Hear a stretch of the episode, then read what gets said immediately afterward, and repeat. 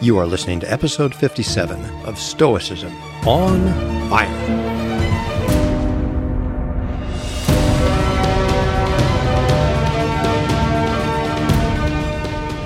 Hello everyone, this is Chris Fisher, welcoming you to the Stoicism on Fire podcast, where the ancient practice of Stoic philosophy as a way of life and rational form of spirituality is still alive.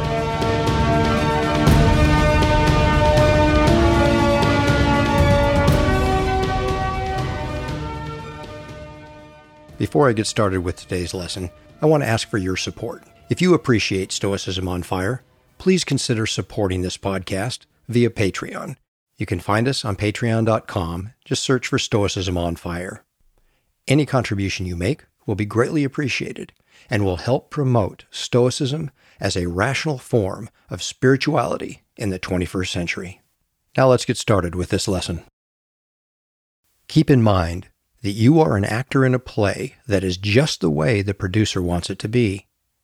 It is short, if that is his wish, or long if he wants it long. If he wants you to act the part of a beggar, see that you play it skillfully. And similarly, if the part is to be a cripple, or an official, or a private person, your job is to put on a splendid performance of the role you have been given. But selecting the role is the job of someone else. Encheiridion 17.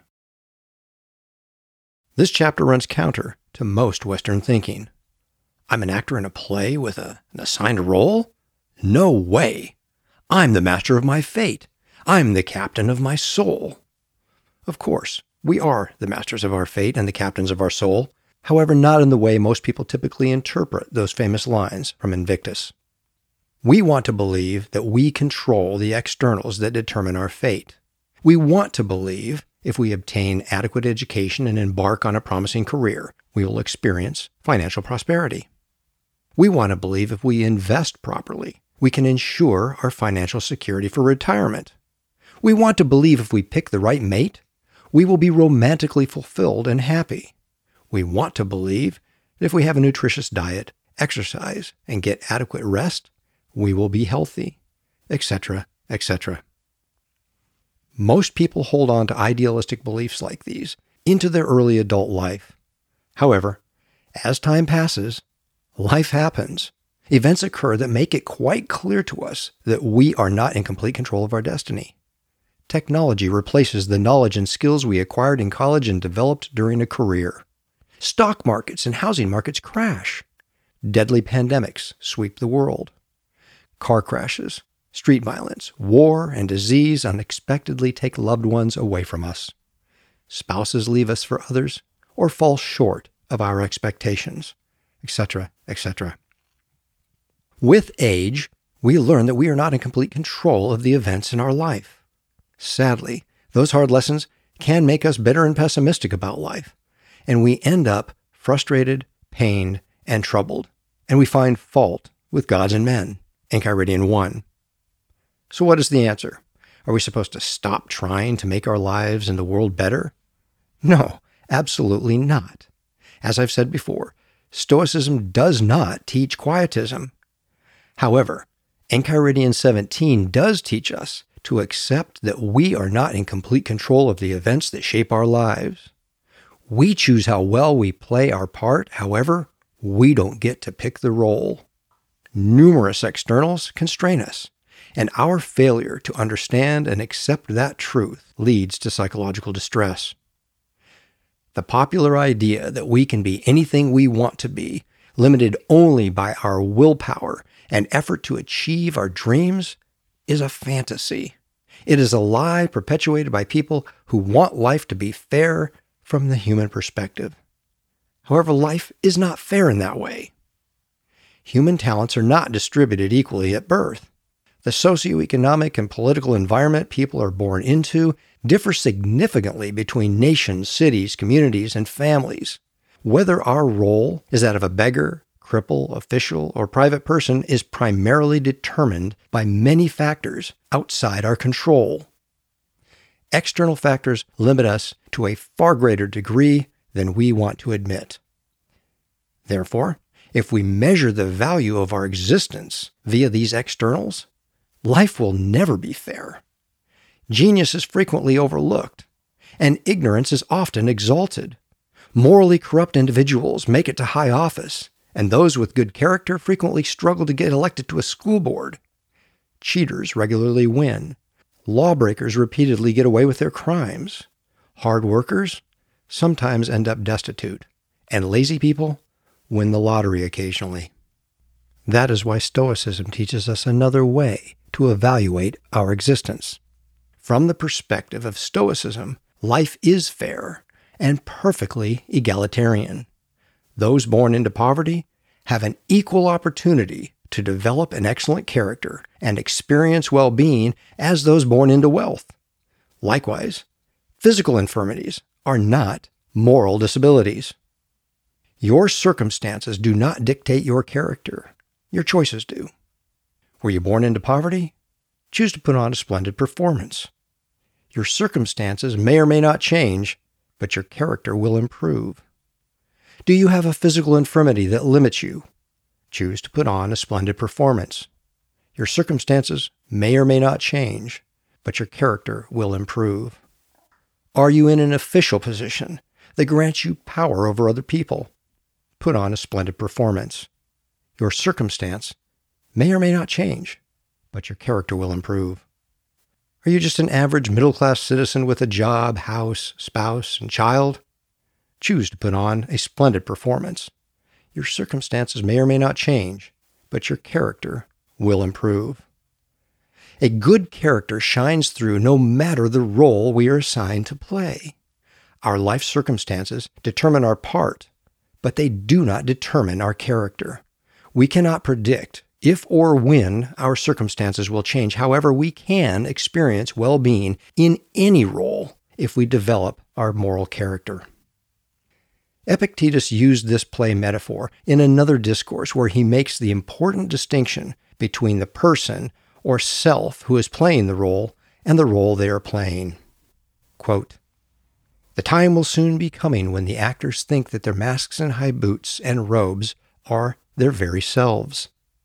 Man, you have all of that only as your subject matter, your task.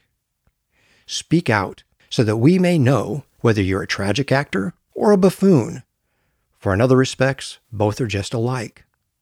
Thus, if one deprives a tragic actor of his high boots and mask and brings him on stage like a ghost, has the actor disappeared, or does he remain?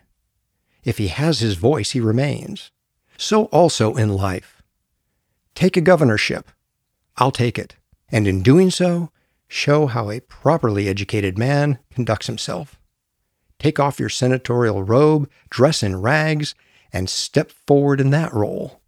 What then? Hasn't it been granted to me to display a fine voice? In what role, then, are you coming on the stage now? As a witness, summoned by God." Discourses 1, 2, 41-47. A. A. Long offers the following in his commentary on this passage. Epictetus buys into the concept of performance, but he inverts its ideological conventions by proposing that every role persons find themselves occupying is equally apt as the setting for them to distinguish themselves. Thus, in the second excerpt above, the stage costume corresponds to external contingencies, and the voice to the authentic self. The point is, then, what reveals persons is not their appearance and the station in life they happen to occupy, their dramatic plot, as it were, but entirely how they perform and speak in these roles." End quote. An excellent character is achievable regardless of our circumstances. That is the power of Stoicism.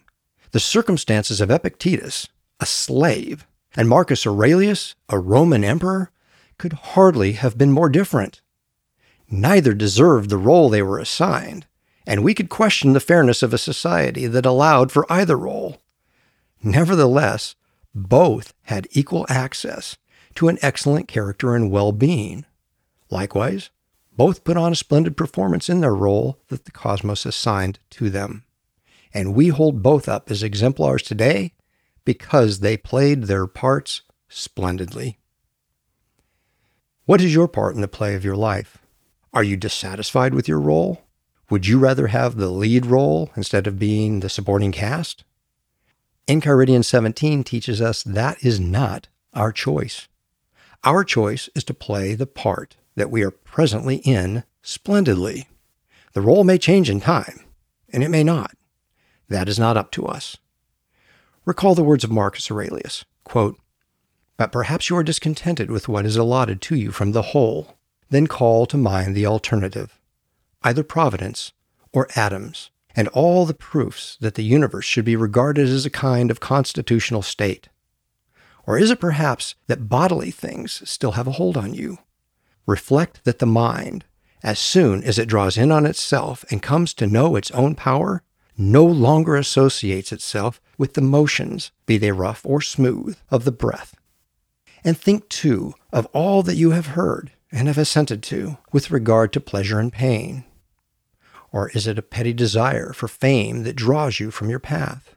Consider then how swiftly all things fall prey to oblivion, and the abyss of boundless time that stretches in front of you and behind you, and the hollowness of renown, and the fickleness and fatuitousness of those who make a show of praising you, and the narrowness of the confines in which this comes to pass. For the earth in its entirety is merely a point in space, and how very small is this corner of it in which we have our dwelling, and even here how few there will be, and of what a nature to sing your praises." Meditations 4:3. Again, Stoicism is not quietism. Stoic Prokoptons are not to sit idly by as injustice prevails. Our role may be to combat injustice. However, every effort we make to change the external circumstances of our life or the lives of others must be undertaken with a reserve clause in mind. We can only control our choice to act. We do not control the outcome. The appropriate action for a Stoic is to play our role splendidly and then wish for things to happen as they actually do. Encheiridion 8. In another powerful passage, Epictetus provides us a glimpse of the calm mind and strength of character that comes from accepting all events as they happen and living the role that the cosmos assigns us. Quote, "When someone has come to understand these things, what is it to prevent him from living with a light heart and easy mind, calmly awaiting whatever may happen and putting up with what has already happened? Is it your wish that I should be poor? Bring it on then, and you'll see what poverty is when it finds a good actor to play the part. Is it your wish that I should hold office? Bring it on. Is it your wish that I should be deprived of office? Bring it on. Is it your wish that I should suffer hardships? Bring those on too. What? And exile? Wherever I go, all will be well with me, since that was also the case here, not because of the place, but because of my judgments, and those that I'll carry away with me, for no one can take them away from me. They are the only things that are truly my own, and it is enough for me that I should possess them, wherever I am, and whatever I am doing." Discourses 4, 7, 12-14. I will close with a famous poem by Walt Whitman that I believe expresses beautifully the transformation from a non-Stoic mindset tormented by meaninglessness and pathological human sentiments to a powerful proclamation of life's purpose and the part that we each play. "O me, O life, of the questions of these recurring, of the endless trains of the faithless, of cities filled with the foolish, of myself, forever reproaching myself, for who more foolish than I, and who more faithless? Of eyes that vainly crave the light of the objects mean, of the struggle ever renewed, of the poor results of all of the plodding and sordid crowds I see all around me, of the empty and useless years of the rest, and the rest me intertwined. The question, O me, so sad recurring, what good amid these, O me, O life? Answer, that you are here, that life exists and identity, that the powerful play goes on, and you may contribute a verse. Thank you for listening to Stoicism on Fire. If you enjoy this podcast, please consider leaving a positive review on Apple Podcasts.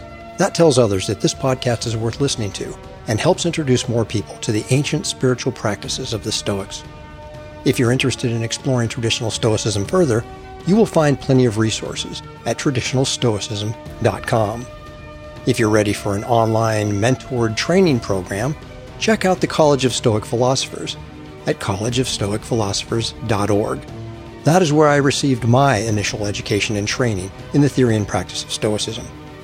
If you're interested in a social media environment where you can find some like-minded fellow travelers, join us on Facebook in the Traditional Stoicism group. If you have feedback for me or a great podcast idea, send me an email at chris@traditionalstoicism.com. Until next time, I hope you will continue practicing the traditional form of Stoicism, where the cosmos is alive with the meaning and purpose of the divine creative fire of the ancient Stoics. I wish you well and encourage you to keep your practice of Stoicism on fire.